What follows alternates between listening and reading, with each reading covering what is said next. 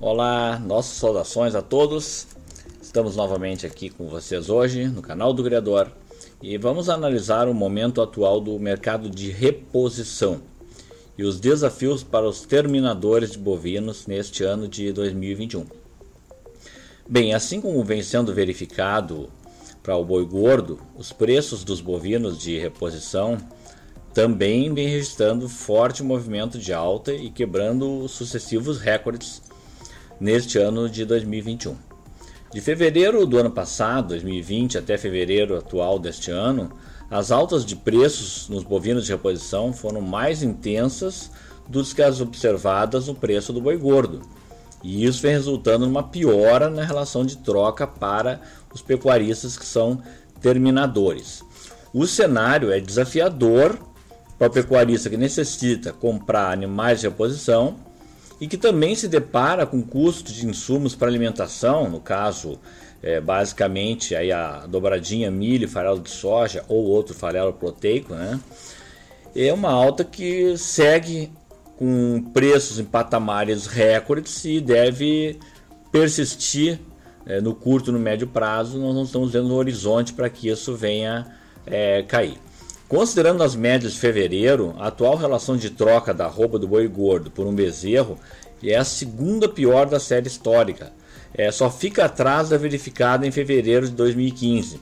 Só para lembrar, em 2015 os preços do bezerro também registraram valores elevados e foi um reflexo na época do maior abate de fêmeas, o que aconteceu também recentemente agora nesses últimos dois anos.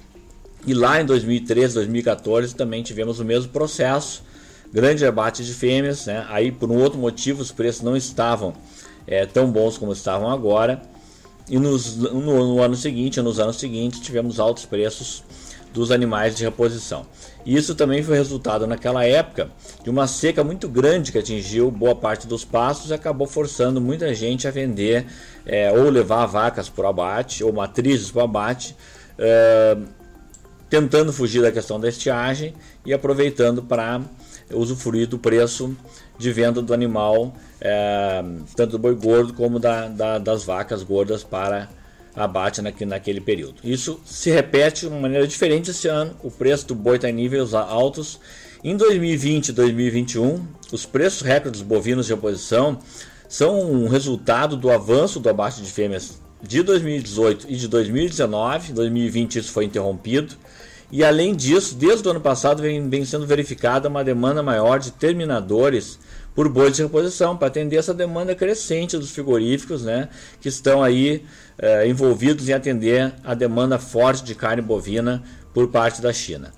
Eh, como vamos ver no gráfico do boi gordo aí eh, que aparece na tela, nesse mês de fevereiro o preço médio do boi gordo em São Paulo já é está na casa dos 304 reais a arroba prazo, é uma alta de 5% sobre a média de janeiro de 2021 e de 54% nos últimos 12 meses em relação a fevereiro de 2020. Essa média parcial de fevereiro é um recorde real da série histórica do boi gordo, vocês estão viram no, no gráfico, né, o maior patamar real valores deflacionados.